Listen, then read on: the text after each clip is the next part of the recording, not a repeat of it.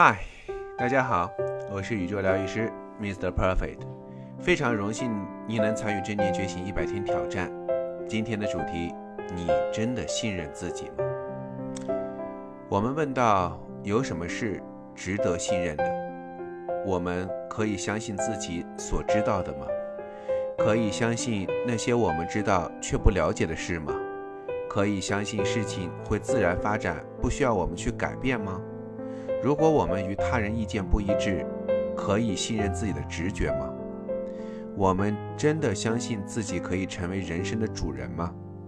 值得注意的是，你信任自己的思想吗？信任自己的意见与观念吗？通常，他们并不十分的可靠，因为我们很容易看错或误会正在发生的事情。也许你所相信的只是部分事实。真的是这样吗？我们可能因见自己的观点而无视其他的可能性吗？如果你不能完全信任自己的思想，那么能否信任自己的直觉呢？能否信任自己的心？信任不伤害的发心，信任你所经历到的，知道有一天你会发现它并不完全真实，然后相信这个你所经历的发现，能不能？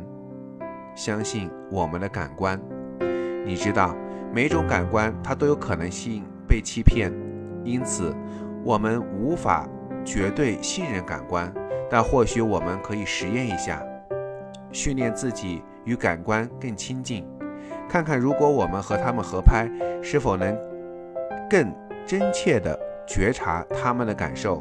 当然，这就是相当于更信任我们的身体。信任是一种信心或信念，坚信事物能可靠、有序、公正的发展。